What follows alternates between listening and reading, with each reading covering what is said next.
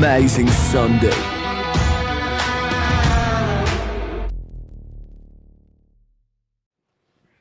Takže dobrý večer. Já vás taky ještě jednou vítám, aby vás strašně krásně přivítala.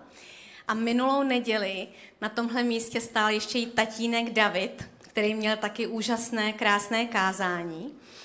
A já dneska budu pokračovat eh, v té sérii Amazing eh, Sunday. A já ve skutečnosti tak trochu navážu na to minulé kázání, na Davidovo kázání, kdy vlastně on mluvil o tom úžasném životě. A já budu mluvit ve skutečnosti tak trochu o tom, co dělat, když to není vždycky někdy v, našich, v našem životě tak úžasné. A začnu rovnou tím, že vám prozradím jednu událost z mého života, o které ví dodnes opravdu jenom hrstka lidí a která proměnila můj postoj důvěry. Před několika lety jsme jeli takhle eh, ráno teda do ICF a jeli jsme dvěma auty, protože jsme měli sloužit a já jsem pak tam měla ještě zůstávat. A um, pršelo. A sjížděla jsem vlastně z takového kopce, kousek od naší, uh, naší vesnice a dostala jsem smyk. A zrovna bohužel uh, jelo v protisměru auto, tak jsme se srazili. To auto se odrazilo a narazilo do takového drátěného plotu. Byla to hrozná rána, ale vypadalo to, že se nám nic nestalo. A až později jsem se dozvěděla, že kromě manželského páru tam ještě jela taková jedna mladá žena a odvážela jí pak eh, sanitka s tím, že má úraz eh, zad. Takže přijela záchranka, hasiči, policie. A prvním šokem pro mě bylo to uvědomění, jak takový malý okamžik může změnit absolutně směrování našich životů. Nedej Bože, kdyby ta paní zemřela, nebo kdokoliv, tak půjdu do vězení. Nebo jela jsem uh, s Jonathanem, se svým synem, kdyby se stalo něco jemu. Úplně by to změnilo vlastně směřování mého života, ale i vlastně směřování života celé rodiny. Další takový šok byl, když jsme vyřizovali pojistku a od pojišťovny jsme se dozvěděli, že odmítá hradit veškeré náklady té události. A to prý proto, že s námi zhruba před dvěma měsíci rozvázali smlouvu kvůli nějaké chybějící platbě před rokem a půl. My jsme o tom vůbec nic nevěděli, dokonce o tom nevěděla ani ta zprostředkovatelská firma, kterou jsme vlastně, s kterou jsme to pojištění sjednávali a které jsme hradili ty měsíční poplatky. Já vás teďka nebudu zatěžovat nějakými detaily, ale náš kamarád, makléř, který je opravdu velmi zkušený v pojistkách, hypotékách a tak dále, nám řekl velmi srozumitelně a velmi stručně, co by to pro nás znamenalo. On řekl, nejhorší scénář. Pokud to pojišťovna nakonec neuzná, což téměř na 100% neuzná, mám do svých zkušeností, Budete hradit veškeré náklady na výjezd sanitky, hasiče, plné opravy obou aut, veškeré léčné, léčebné výlohy, ušlou mzdu zraněné osoby a pokud má nějaký úraz ze zády, to může vzít několik let nebo i do konce života. Celková cena se může vyšplhat minimálně na milion, ale možná mnohem, mnohem více. Uf, vzpomínám si, že když jsem tohle slyšela, tak na mě padl strach. A já nevím, jestli znáte režiséra Jiřího Stracha. On je velmi talentovaný režisér, ale ten strach s malým s má taky takový speciální talent vykreslovat ty nejhorší scénáře. Vy to úplně vidíte živě do těch nejmenších detailů. Takže tohle teda probíhalo mojí hlavou a dodneska si, dodnes si pamatuju takový jeden okamžik, když jsem se ráno probudila úplně plná úzkosti, obrovského stresu, paralizovaná. Jsem jenom chytla Bena za ruku a ani jsem nebyla vůbec schopná mluvit, takhle mi jenom jako stýkaly ty slzy a v mojí hlavě prostě zněly ty věty, tak kvůli téhle chybě nějaká paní bude trpět třeba do konce života a budeme splácet nějaký úplně nesmyslný dluh, třeba do konce života. A možná, že tebe se tohle vůbec netýká, protože jsi skvělý řidič a víš, jak se jezdí, když prší a jak, když je smyk. A tohle ti vůbec nehrozí, ale možná, že je něco jiného, čeho se bojíš ve svém životě, co ti bere takovej ten klid, ten pokoj. A možná, co ti brání naplnit tvůj potenciál. On totiž strach někdy jako je pozitivní, protože to je taková kontrolka. Když řídíte, tak máte palubní desku, kde jsou, nejdřív jsou žluto-oranžový a pak jsou červený ty kontrolky. Už jsem taky poznala. Ty, mi to, můj manžel mi to dobře vysvětloval. Když je žlutá a oranžo, nebo oranžovo žlutá, tak to znamená, pozor, něco se děje, ale ještě můžeš jet. A pak jsou červený a to opravdu už musíš zastavit. A moudrý člověk když vidí jakoukoliv kontrolku, tak řekne si, aha, něco není v pořádku a zjistí tu příčinu a kořen. Takže strach má i velmi pozitivní a může nás vliv a může nás ochránit o spousty věcí, spousty rozhodnutí. Ale čeho se lidé nejvíc bojí. Já jsem to rozdělila takových třech skupin, eh, do takových prvních strachů a samozřejmě nepokryju všechno, určitě vás napadne mnohem více těch strachů, ale rozdělila jsem je takové ty strachy, které nemůžeme ovlivnit, například smrt, co přinese budoucnost, katastrofy, finanční krize, bojíme se o naše bezpečí, naše, našich dětí, našich blízkých, Máme strach z, násilný, z násilí, strach o naše zdraví, zdraví našich milovaných, existují různé fobie. A pak ještě nás trápí, já jsem to nazvala takové ty vnitřní strachy, u kterých si často ani neuvědomujeme někdy, že nás nějakým způsobem ovlivňují a nebo dokonce blokují. Například strach z, odmíta, z odmítnutí nebo negativního hodnocení od lidí, na kterých nám záleží. Strach ze selhání. Co když to nezvládnu? Co když nezvládnu ty věci, které bych měl zvládnout? Strach říct svůj názor. Strach z konfliktu. Nebo z nedostatečnosti. Nejsme ještě tak dobrý, jak bychom měli být. Strach ze situací, které jsou nové, náročné, najist, nebo nějaké nejisté, ve kterých nějaká osoba v autoritě, ať je to lékař, nebo rodič, nebo šéf, a nebo vláda dokonce, eh, kteří tuhletu nějakou situaci označili za nějakou nebezpečnou, a nebo že s ní nemají zkušenost. Vys třeba pandemie COVID-19. A třetí skupina, to jsem si napsala, křesťané mají ještě specialitu, další specifika. Se bojíme, že Boha sklameme, že se na nás Bůh zlobí, že tohle už nám určitě nemůže odpustit? Nebo co když jednou od Boha neuslyšíme, byl jsi dobrý, můj služebníku, vejdi v radost svého pána, co když nenaplníme ten boží plán? Nebo co když Bůh není takový, jaký si myslím? A nebo, nebo hůř, co když Bůh vůbec není? Průměrné dítě je bojácnější, než byli v 50. letech psychiatričtí pacienti. Tohle je nějaký průzkum jednoho amerického magazínu, ale ten průzkum, ta data jsou z roku 2001. Možná, že dnešní data by byla ještě více alarmující. A pojďme se podívat na jeden příběh, který napsal apoštol Matouš je vlastně jeden z apoštolů a nejbližších lidí Ježíše.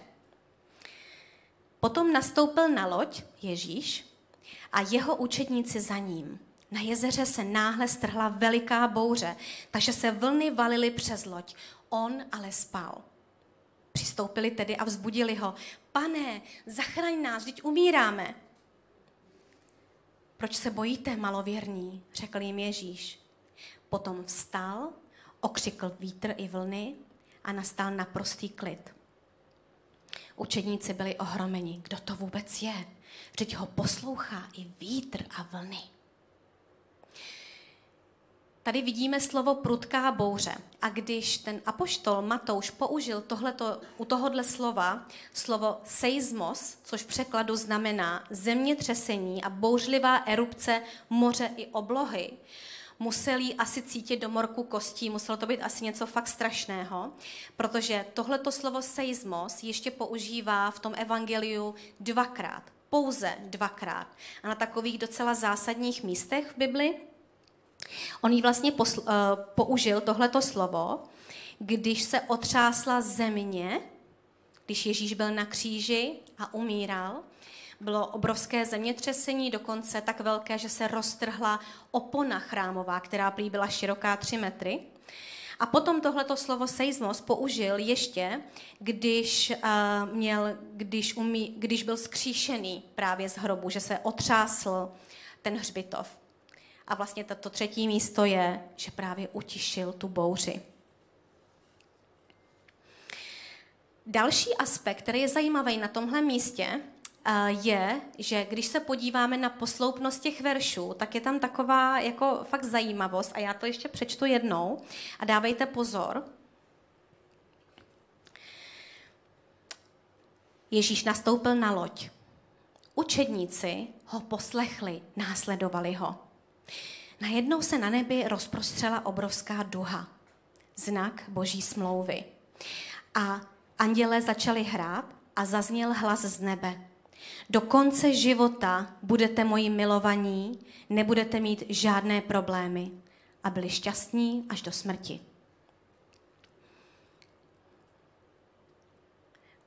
Je to tak? Žádný odpor. ano, takhle to není správně. A tohleto vlastně místo, kdy my vidíme, že Ježíš šel, učedníci šli za ním, vlastně ho poslouchali a vidíme, že tihleti učedníci zažili takovouhle seizmost. To muselo být něco strašného, obrovskou bouři.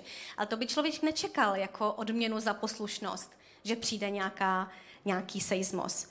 A, a nám to ale říká, že i Kristovi následníci, následovníci někdy onemocní, někdy přijdou o práci, někdy bojují se závislostmi, někdy nemají dost odvahy, někdy pohřbívají své milované, ale zároveň já v tom vidím i ten krásný aspekt, že i když zažíváme bouře, tak Ježíš tam je. A i když někdy vypadá, že nás asi neslyší, protože to je vlastně hrozně zajímavý, protože v Evangeliu Marka, tenhle ten vlastně verš, tam ještě říká, Ježíši, je ti to jedno? A, že i když se máme někdy pocit, že nás Bůh neslyší, tak on tam stále je a tu bouři má moc utišit. A hodně se mi líbí jeden citát od Maxe Lukáda, to je jeden americký pastor a spisovatel, od ostatních nás neodlišuje to, že nás nepotkávají bouře. Rozdíl je ten, koho v bouři nacházíme. Nevzrušeného, klidného, pokojného Krista. A já bych se teďka společně s vámi chtěla podívat na to, jakým způsobem nás strach může v našem životě ovlivňovat a jak nám může krást ten ten úžasný život, jak o něm mluvil David minulou neděli. Strach nabourává naši důvěru v boží dobrotu. Právě Evangeliu Marka a tam vlastně znělo, tam je trošku ten, to vlastně zaznělo jinak, tobě je to jedno, Ježíši, že tady hyneme, že tam vlastně se nezeptali, víš o tom, že bouře zuří? Můžeš tu bouři utišit? Ale spochybňují vlastně Ježíšovu dobrotu a charakter. A je ti to jedno? Já si pamatuju, že tohle byla i moje otázka. Když jsem eh, měla lidvinové koliky a byla jsem v nemocnici a bylo to strašně bolestivý, nedařilo se to nějak delší dobu pořešit pár dní, Byly to obrovské bolesti, už se to prostě nedalo zvládnout. Ta moje otázka byla, Ježíši, to je to jedno, že tady trpím. A strach taky uvolňuje pochybnosti a ty pak probouzejí hněv. Když se nám děje něco, co jsme nečekali a je to pro nás hrozný, a někdy přichází myšlenky, jak si to mohl dopustit. Bože, jak si tohle mohl dopustit? To je tak nefér. To si ten člověk nezasloužil, nebo to jsem si já nezasloužil. A taky strach nás připravuje o, pomě, o paměť, otupuje naše vzpomínky, jak, jak nás Bůh, co pro nás Bůh udělal, jak je dobrý. Protože učedníci, když, než byli na té lodi, tak oni zažili Ježíše v mnoha situacích. Oni ho zažili, eh, když uzdravoval eh, každý neduch, každou nemoc, on proměnil vodu ve víno, eh, uzdravil Petrovu tchýni, vymítal démony a tak dále a tak dále. Ale stejně se pak ptali, jestli je to Ježíši jedno. Strach taky vysává z duše život. Prožíváme hrozné pocity, smutky, paralýzu, máme deprese, blokuje to naši kreativitu, když třeba si máte zkušenost, když někde jste nějaké zkoušce nebo jste v nějaké situaci, která vás stresuje, tak najednou jakoby se všechno zablokuje. Všechno, co jste se naučili, najednou okno. Připravovali jste se na nějakou schůzku a, a připravovali jste se, co všechno řeknete a najednou úplný up, nic, protože to všechno najednou zapomenete. A když jsme plní strachu, tak nedokážeme milovat, protože láska je riskantní. Nedokážeme dávat, protože dávání je riskantní. Prostě nevstoupíme do věcí, do kterých máme, protože díky strachu nenaplňujeme ten potenciál a nebo tu roli, kterou nám Bůh dal. Já teďka mám takovou jednu otázku. Kdybyste teďka měli chviličku, představte si, jak by vypadal váš život? Nebo co bys dělal, dělala? Třeba v tvojí konkrétní životní situaci tam, kde seš.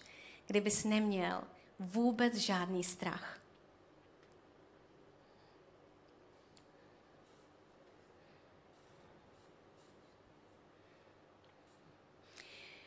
Jestli tě napadají nějaké myšlenky, tak si je ulož, protože pak se k tomu večer později vrátíme.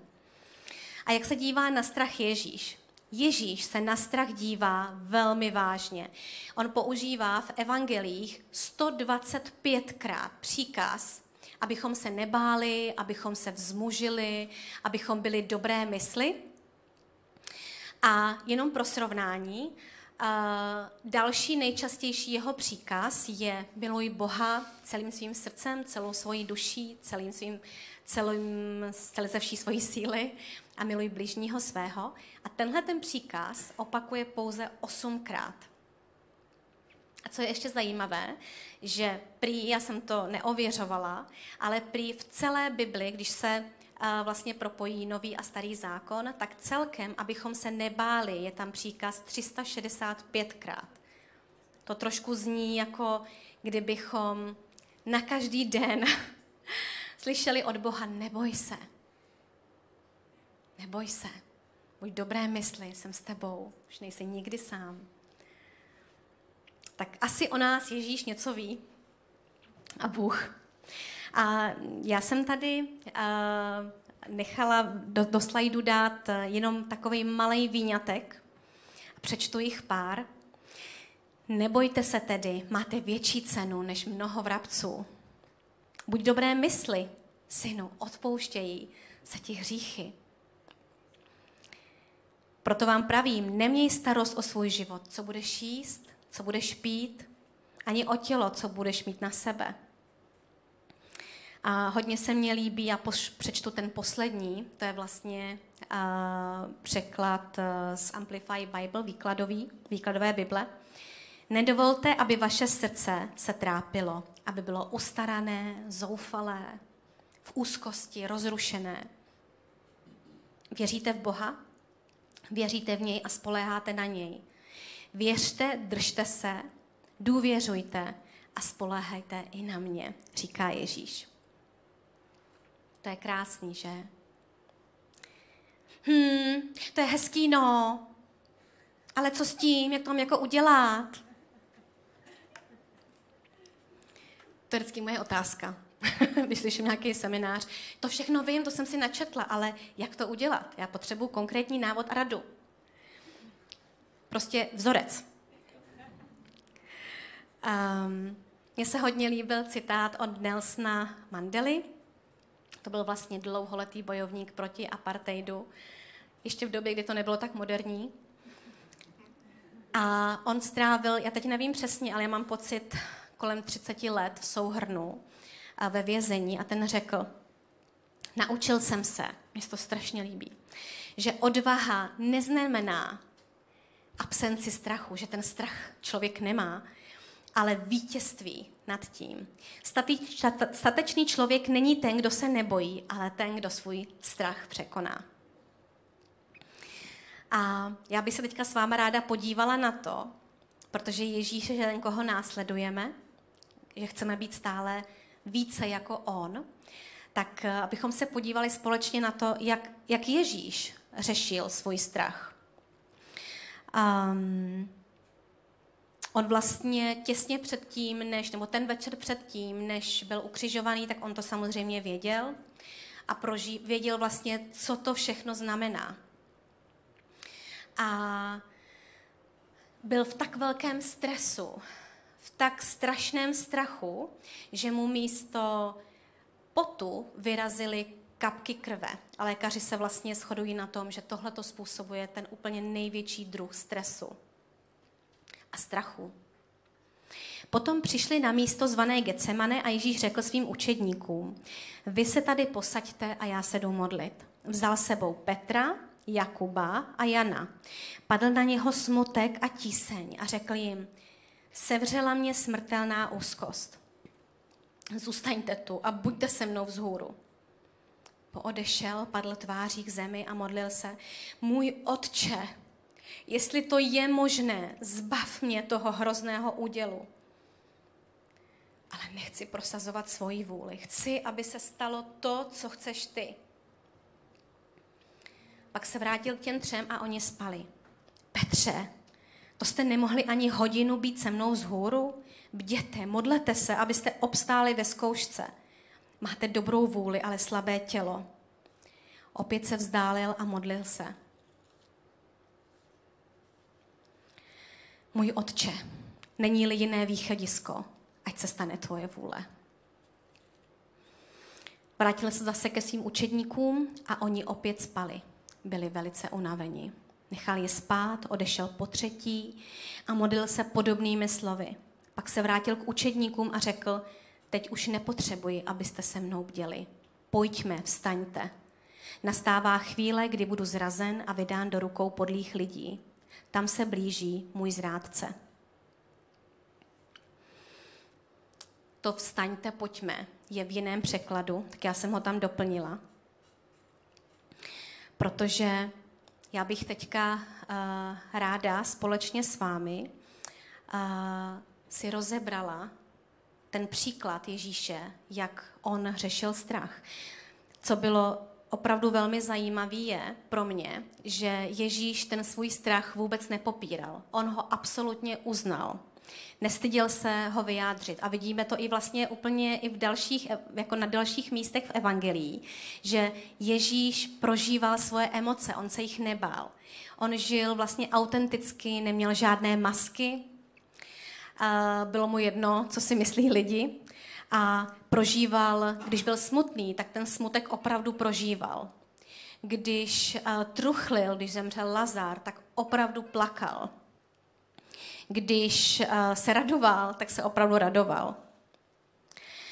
A vidíme, že kdybych eh, teďka měla dát tyhle ty myšlenky do pár bodů, tak bych to dala asi do prvního bodu, který je, je um, reprezentovaný, jeho verši. Padl na něho smutek a tíseň a řekl, sevřela mě smrtelná úzkost. Tak bych řekla, kde jsi. Tady kousek od Holešovic je obchodní dům, kam chodím moc ráda. Ale určitě znáte jakýkoliv obchodní dům, kde vlastně jsou různé prodejny. Obuv, potraviny, lékárna, oblečení, oblečení, oblečení, oblečení, oblečení, lékárna. A když chcete do nějakého konkrétního obchodu, tak pokud nevíte, kde je, tak přicházíte k takovému digitálnímu panelu. Já nevím, jestli ho všichni znáte.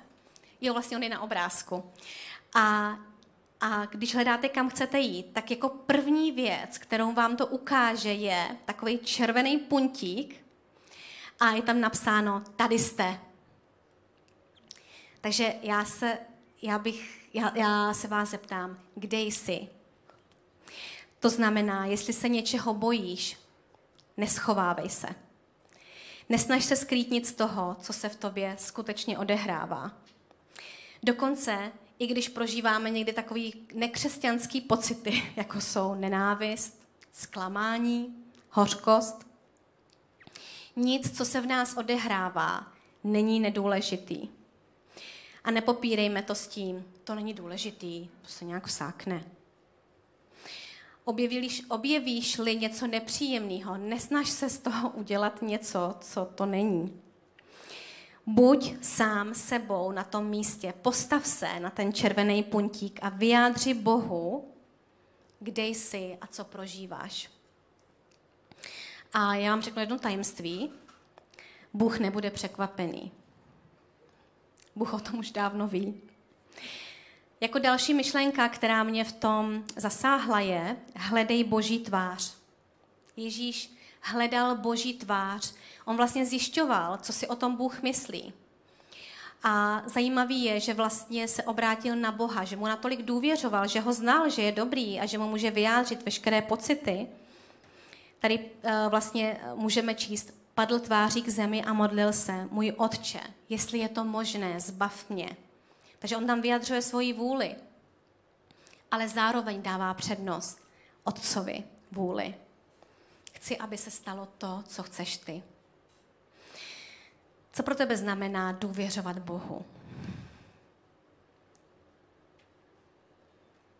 Nebo co pro tebe znamená hledat Boží tvář?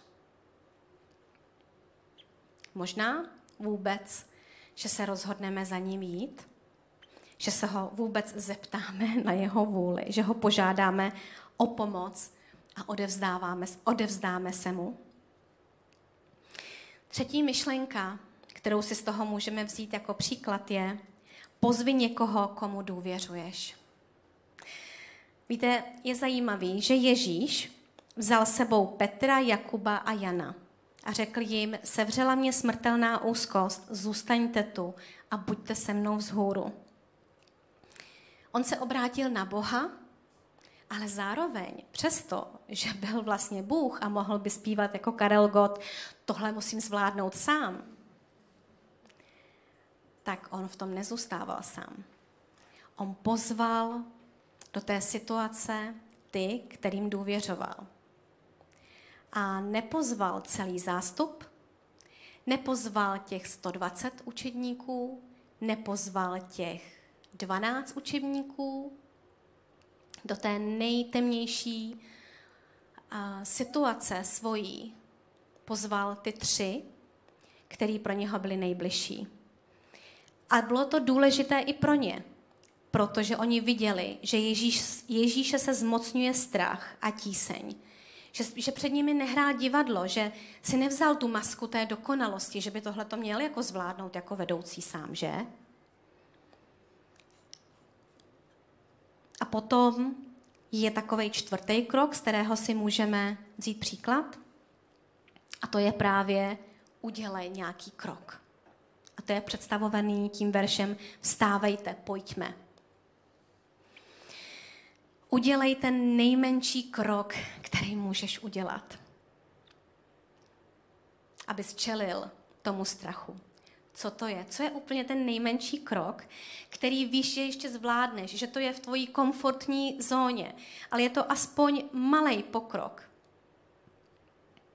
Možná odvážit se a požádat o Boha o pomoc, nebo někoho pozvat do té situace, nebo si možná podat přihlášku do školy, Nebo někomu zavolat a omluvit se?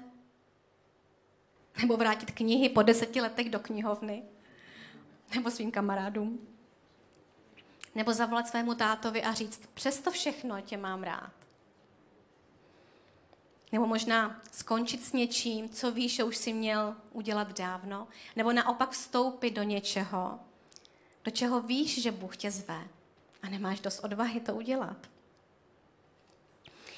Někdy je to o tom smířit se se situací, s tím, že dostaneš tu vnitřní sílu jako Ježíš. A nebo někdy smířit se i s takovou situací, jako je smrt svých nejbližších. Já bych hrozně ráda šla i do dalších biblických postav, jak oni řešili strach, a, ale vlastně za všechny vezmu aspoň krála Davida, prot krále Davida, protože nad něm vlastně jsou, vidíme stejné principy jako u Ježíše. Víme, že král David musel když to člověk čte, i ty i vlastně knihy historické, i ty žalmy, to ten snad musel čelit strachu opravdu od malička až do, téměř do své smrti. Um, vlastně uh, pásl už jako dítě ovce a čelil útokům lva, medvěda, roztrhli mimochodem vlastníma rukama jenom, jo. A potom bojoval s Goliášem, se Saulem, a s vojsky Abšalona, svého bratra. A dokonce se dostal ještě do situace, on takhle ještě bych možná řekla, stejně jako Ježíš, on měl svoji partu nejbližších, měl takovou partu, jo. A to byli jeho muži, kteří mu byli oddáni na život a na smrt. Tak on dokonce se říká na jednom místě, že on se tak jako povzdechl, kéž bych se napil ze studny, dostal bych vodu z nějaké studny. A slyšeli to ti jeho muži a šli k té studně, přes, k té studně, aby mu přinesli tu vodu přes prostě nepřátelská vojska, dostali se tam a přinesli mu tu vodu, tak ho prostě milovali. Ale dokonce Davida, David se dostal do situace, že i tyhle ti muži kolem něj ho chtěli ukamenovat. Že mu bylo tak úzko. A to z toho důvodu, protože oni byli v nějaké bitvě a když se vrátili, tak zjistil, tak zjistili, že mezi tím zase jiné nepřátelské vojsko jim sebrali jim sebralo uh, muž, uh, ženy, děti, starce, a tady vlastně eh, můžeme číst, Davidovi bylo velmi úzko, protože lid řekl, že ho ukamenuje. Všemu lidu bylo totiž hořko v duši, každému kvůli svým synům a dcerám. A pozor, tady je stejný princip jako u Ježíše. Ale David se posilnil v hospodinu svém Bohu. A v jiném překladu výkladové Bible se píše, byl povzbuzení a posilnil se ve svém Bohu. Takže já tady vidím vlastně podobné principy, kdy on se obracel na Boha ve všech situacích. On se vždycky postavil na červený puntík, protože v těch žalmech, když to někdy čtete, ty jeho pocity, nebo to, co by si přál pro ty nepřátelé, to člověku vstávají uh, vlasy hrůzou uh, na hlavě. A taky zval do těch svých situací své nejbližší. Co bych teda k tomuhle řekla? David teda nakonec zabil svého Goliáše, přežil mnoho bitev, úkladů. Ježíš nakonec tu bouři utišil. Nakonec nebyl ten kříž od něho odňatý, ale pro tu chvíli Bůh ho posilnil, aby naplnil tu svoji roli on tam vlastně říká, že jeho srdce bylo připravené, protože on dostal vnitřní sílu, vědomí tomu čelit a zvítězil. A to jeho rozhodnutí tomu čelit a jít tam, přestože se bojí, tak tohle rozhodnutí přineslo změnu životu nám všem, kdo tady sedí dneska. A mnoha, mnoha dalším lidem. Protože jeho rozhodnutí přineslo záchranu celému lidstvu. A my už teďka blížíme k závěru a já se vrátím k tomu příběhu, který jsem vlastně řekla na začátku, který jsem vám vyprávěla na začátku a telegraficky vám řeknu, jak to pokračovalo. Trávila jsem hodně času s Bohem, hodně plakala, vstekala se a dělala zase pokání. Z Bible mi vyskakovaly verše, které mě ujišťovaly o tom, že je Bůh se mnou a že se nemám bát. Dostala jsem sen. Šla jsem po travnaté cestě, kterou lemovaly z obou stran takové kopce, na kterých postávala spousta lvů, která na mě řvala a cenili zuby. A jsem viděla, že musím přejít přes tu cestu, kde potom už byl nějaký les a bude tam bezpečí. Měla jsem strach a najednou jsem viděla, že jeden z těch lvů teda se odrazil a že na mě skáče, že mě chce sežrat. Zavřela jsem oči, schrbila jsem se a viděla jsem, teďka je moje poslední minuta.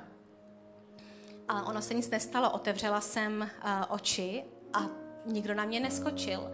Tak jsem pokračovala po cestě, ale všichni ty lvy z obou stran na mě skákali ale bylo zvláštní, že vlastně na mě nedoskočili, jako by se odrazili od nějakého plastového průhledného plexiskla, který bylo, nějakého tunelu, ve kterém jsem asi byla a procházela jsem.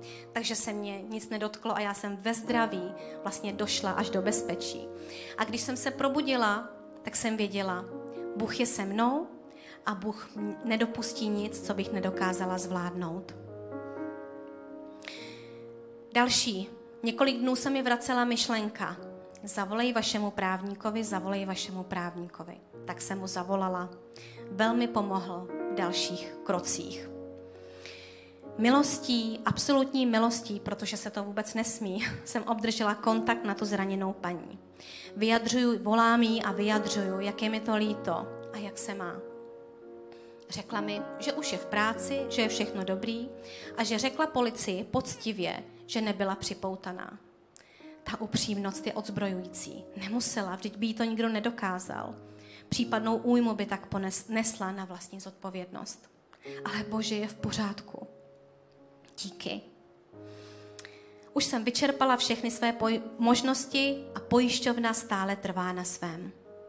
Bože, možná je tvoje vůle, abychom to nakonec uhradili a ty se oslavíš. Bože, ne moje vůle, ale tvoje. Pláču. Hodně. Pak vnímám totální klid a vnitřní hlas. Objeví se úplně nová věc, o které nevíš a situace se vyřeší. Vůbec jsem tomu nerozuměla, ale měla jsem tak velký klid, že jsem tomu už pak nevěnovala pozornost. Druhý den ráno. V přízemí sedí Benedikt, můj manžel, všude kolem něj spousta papírů protože se rozhodl znovu prohledat všechny dokumenty. Já jsem mu vůbec nic neřekla. A když je prý prohledal, podal mi dopis přímo od té pojišťovny, která nás úplně běžně informuje o nějakých datech a tak dále. Dopis je však napsán až mnoho dní po tom údajném rozvázání smlouvy. Okamžitě dopis odesílá mailem. Pojišťovna obratem uznává náš nárok a potvrzuje úhradu všech nákladů nehody. Zázraky se dějí. Bůh je dobrý. Strach může naplňovat náš svět, ale nemusí naplňovat naše srdce. Já bych se teďka v závěru ráda vrátila k té první otázce, kdy jsem se vás ptala, jestli si představíte, jak by vypadal váš život nebo vaše aktuální životní situace, kdybyste neměli strach. A já mám, pokud máš takovouhle jednu věc, nějakou skutečnost, tak mám pro tebe teď několik otázek, o kterých můžeš přemýšlet teďka během té písně, kterou budeme zpívat, anebo doma v klidu. Pokud máš takovouhle nějakou situaci, kde zažíváš, že, že tě to nějakým způsobem trápí a blokuje a že bys něco měl nebo neměl, ale máš strach udělat tu změnu, tak si řekni, co s tím uděláš, nebo jaký je tvůj nejmenší krok, který můžeš a chceš udělat. Ten úplně nejmenší, který je pro tebe tak komfortní, že víš, že to bude úplně malinký pokrok, ale ty ho uděláš. Ježíš mluvil v Bibli o semínku hořčice, že je tak strašně malý, ale že stejně z něho vyroste obrovský strom. A mluvil to, o, o něm v souvislosti s vírou. A já ho mám tady, já vám ho ukážu. Vidíte ho? Ono je opravdu malé, ale i opravdu malé kroky vedou k té cestě, k tomu cíli. Další otázkou, koho do tvé situace pozveš, kdo ti pomůže? A kdy to uděláš? Tak pojďme zpívat tuhle píseň.